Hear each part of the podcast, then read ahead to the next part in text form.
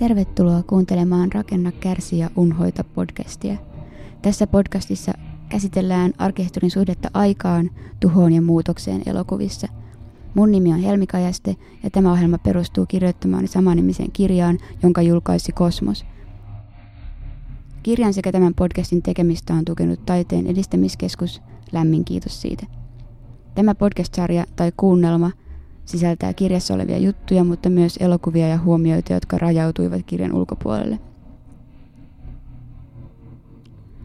Elokuvat ja arkkitehtuuri taiteen lajeina etenevät molemmat ajassa ja ovat luontevia tapoja käsitellä ihmisten suhdetta ympäristöönsä. On melkein mahdotonta tehdä elokuvaa, jossa ympäristö ja sitä kautta arkkitehtuuri ei olisi olennaisessa roolissa. Elokuvat esittävät meille haaveita, pelkoja tai muita näkemyksiä, joita meillä on arkkitehtuuria kohtaan. On siis kiinnostavaa ja hedelmällistä tutkia arkkitehtuuria elokuvien kautta, ja myös koska materiaali on helpommin jaettavissa, useammat pääsevät keskustelemaan kyseisestä kohteesta. Elokuvat eli tutkittava aineisto pysyy samana, vaikka näkökulmat siihen voivatkin muuttua. Elokuva on aina aikansa tuotos. Peter von Bach sanoi kerran haastattelussa, että kun ihmiset puhuvat elokuvasta, he tulevat paljastaneeksi itsensä. Hän sanoi, kun se on ihan viaton aihe, kukaan ei tule ajatelleeksi, että mitä ne sanoo elokuvasta on äärimmäisen henkilökohteista, jännää ja vivahteikasta. Von Baagin mukaan elokuvista puhuminen käynnistää, lainaus, melkein psykoanalyyttisen myllytyksen ja henkilön itsetietoisuus unohtuu. Kun mä horisin tässä podcastissa elokuista, niin kuulijan ei tarvitse olla nähnyt yhtään niistä, joita tässä mainitaan – Niihin voi suhtautua kuin uniin tai juttuihin, jotka tapahtuvat joskus jollekin, sillä sitä ne onkin. Ja sitten me päästään tuhoon. Yhdessä Jaska Jokunen sarjakuvassa on ruutu, jossa Jaskan kaveri Tellu, englanniksi Lucy, rakentaa pieniä lumiukkoja ja heti jokaisen valmistumisen jälkeen se potkii ne hajalle. Lopussa Tellu tuijottaa tyhjänä maahan ja sanoo, I feel torn between the desire to create and the desire to destroy. Eli käppäisesti käännettynä halu luoda ja halu tuhota repivät minua eri suuntiin tai haluan sekä luoda että tuhota. Joka tapauksessa tämä sarjakuva ja sen lainaus puhuttelevat muun muassa arkkitehtiä. Rakentaminen on toiveikas teko. Siinä suunnitellaan tulevaa ja toivotaan, että rakentaminen kannattaa. Rakentaminen on toiveikasta, koska sen on pakko olla – se on aikaa, rahaa ja vaivaa vievä projekti, jossa pitää huomioida monia tahoja ja realiteetteja. Siinä pitäisi jaksaa toivoa, että pitää tai kannattaa rakentaa, niin kuin kai muutenkin elämässä.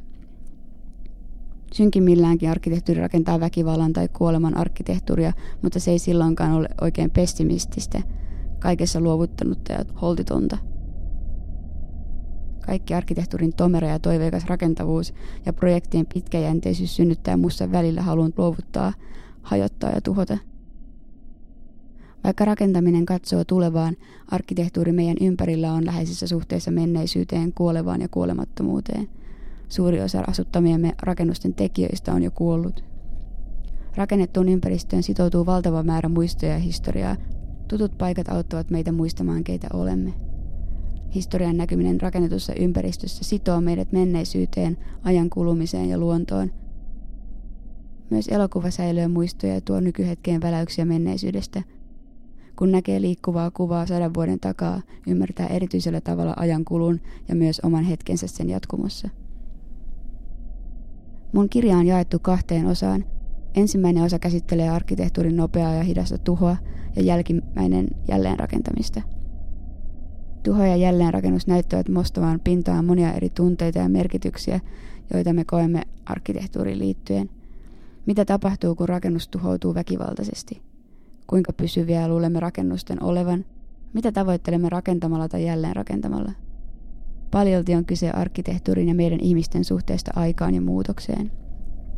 Joskus pitää tuhota jotain, jotta uutta voi tulla. Tätä aihetta tuun nyt käsittelemään podcast-sarjan verran – nyt aloitetaan toivottavasti viihdyt seurassa. Tämän ensimmäisen jakson teemana on, kuten mulle sarjakuvatyöpajassa teini-ikäisenä opetettiin, että kaikki hyvät asiat päättyvät räjähdykseen.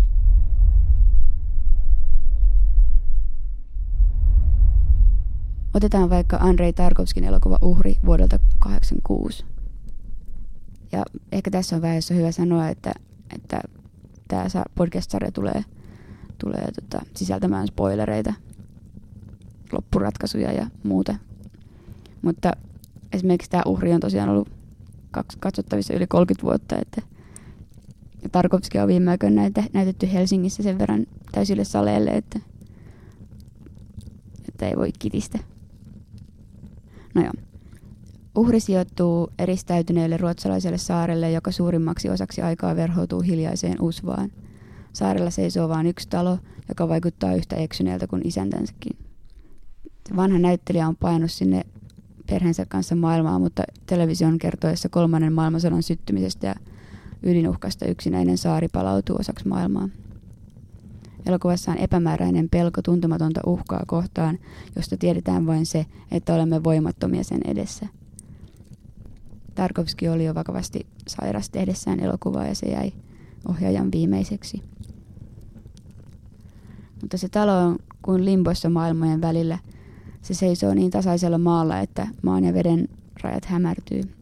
Maisema on viitteellinen ja siihen piirtyy maamerkkeinä vain pystysuorat elementit, kuten puu, talot ja ihmiset. Syntymäpäivänään päähenkilö istuttaa keskittyneesti puuntaimia poikansa kanssa. Yöllä päähenkilö rukoilee Jumalaa ja lupaa uhrata kaikkensa, suhteensa poikaan, perheeseen sekä talonsa, jos Jumala vain peruu sodan.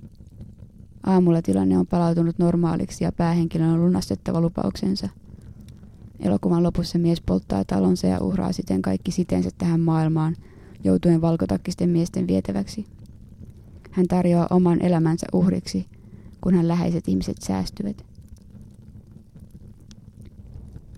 Luovan tuhon hengessä hän uhraa itsensä, jotta uusi sukupolvi pääsisi eteenpäin. Talon palaminen on tietty hyvin symbolista, mutta sen kauniissa tiloissa on viihdytty koko sen elokuvan ajan ja siitä on tullut tuttu ei ole lahjaa ilman uhrausta, sanoo eräs elokuvan hahmoista. Talon polttaminen on päähenkilön äärimmäinen lahja maailmalle ja ehkä itselleen. Palava talo sisältää väkivaltaa kotia ja menneisyyttä kohtaan, mutta myös niistä vapautumista. Yllättävä kaveri Tarkovskin uhrille löytyy film noir-klassikosta Kiss Me Deadly – vaikka film noir-elokuvien maailma on tyypillisestikin sodan jälkeisen kyyninen, pettynyt, vastahakoinen ja haikea, on harvalajin edustaja yhtä kylmä ja kierro kuin Kiss Me Deadly on. Kaikki elokuvassa on luotaan työtämän kylmää ja vihamielistä. Se on yhdistelmä loputonta onnettomien sattumien sarjaa, jotka vyöryvät kuin unessa kohti päähenkilöä, joka itsekin on tosi vastenmielinen tyyppi. Hämmerin julmuus ja itsekkyys paistavat sen jokaisesta repliikistä – Elokuvassa onnettomat tapahtumat ja vihamieliset pistot tulevat niin yllättäen ja jäävät niin selittämättömiksi, että vaikutelma on painajaismainen. Tämän elokuvan maailma hylkii ihmisiä. Lopussa päädytään yön pimeydessä rantataloon. Pieni talo seisoo puupilareilla hiekkarannalla kiviseen rinteen ja meren välissä, viimeisellä rannalla. Kuuma laatikko on tuotu taloon – Pandoraa sijaistava blondi meinaa kuolla uteliaisuuteen ja avaa sen laatikon, josta vapautuu kovaa valkoista valoa, liekkejä ja savua. Päähenkilöt pakenevat talosta rannalle ja rantatalo palaa räjähtäen mustassa yössä. Koko elokuvan ajan perätty pelko, uhka ja jännitys purkautuu. Joidenkin tulkintojen mukaan tämä lopun räjähtävä talo on vasta alkua ydintuholle. Rantatalon tuhoutuminen ei tunnu niinkään menetykseltä kuin kauhistukselta – Räjähdysmäinen tulipalo on kuin pelottava, shokerava painajainen ihmistä hylkivässä maailmassa. Sielläkään ei ollut turvassa, just niin kuin pelättiin, missään ei ole turvassa. Rantatalon sisälle kantautuvat aaltojen äänet. Ympäröivä maailma tunkeutuu sisälle ja muistuttaa olemassaolostaan.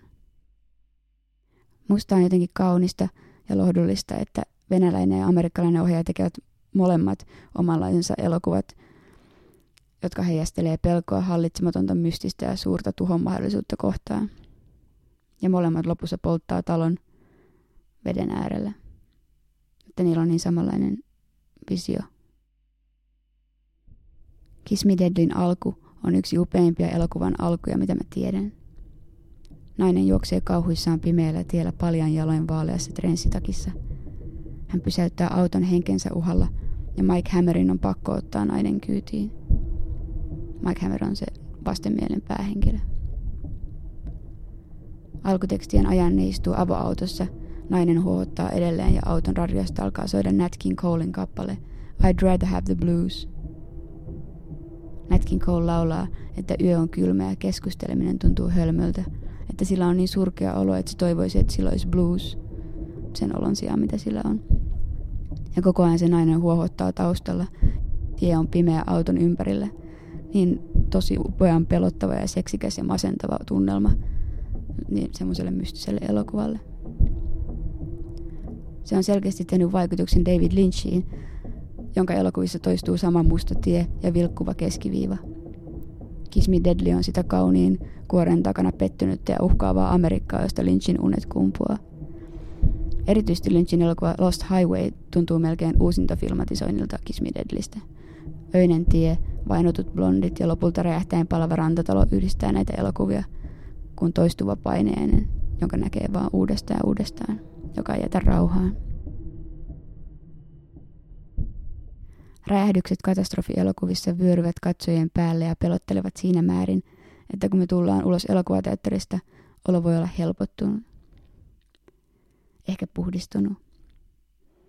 Roger Ebert kirjoitti vuoden 1974 arviossaan Towering Inferno, eli liekehtivä torni elokuvasta – että tarkoittaako katastrofielokuvien suosio, että pakenemme pelokkaina ja epävarmoina aikoina elokuviin näkemään suurempia pelkoja.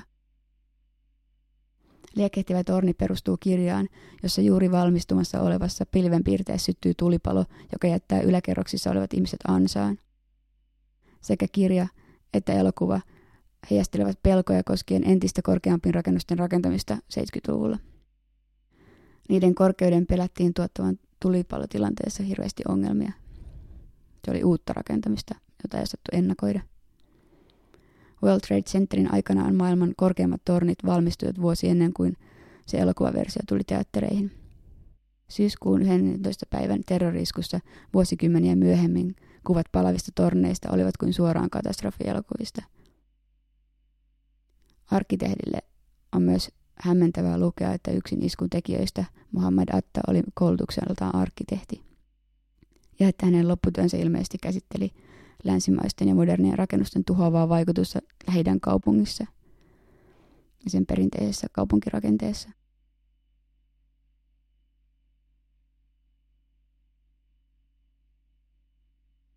Toukokuussa 2011 mä olin Berliinissä Noise-keikalla vanhassa teatterissa – Ensimmäinen esiintyi John Buis, äh, Viese kirjoitetaan, jonka keikka käsitti ehkä noin puoli tuntia ääntä, joka kuulosti lasin särkymiseltä ja kaiken hajoamiselta.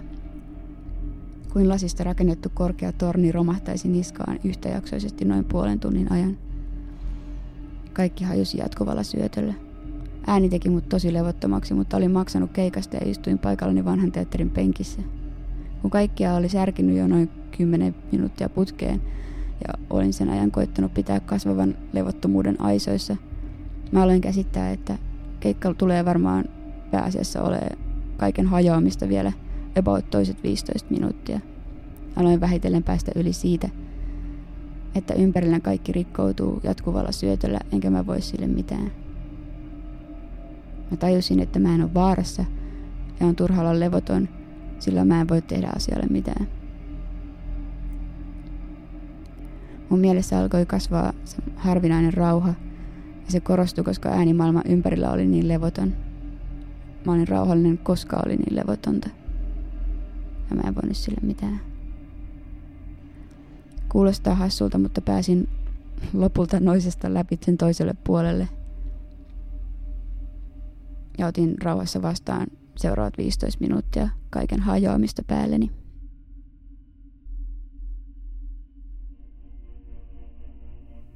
tähän loppuu tämä ensimmäinen, ensimmäinen jakso tätä podcast-sarjaa. Toivottavasti teillä on ollut mukava kuunnella.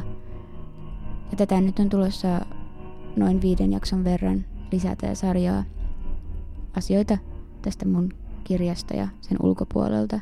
Näitä epä, epämääräisiä juttuja, mitä tulee mieleen elokuvista, arkkitehtuurista ja kaikesta muusta. Kiitos, että kuuntelit. Mun kirjan Rakenna, kärsiä, unhoita julkaisee Kosmos tai julkaisi Kosmos. Moi moi ja ensi kertaa.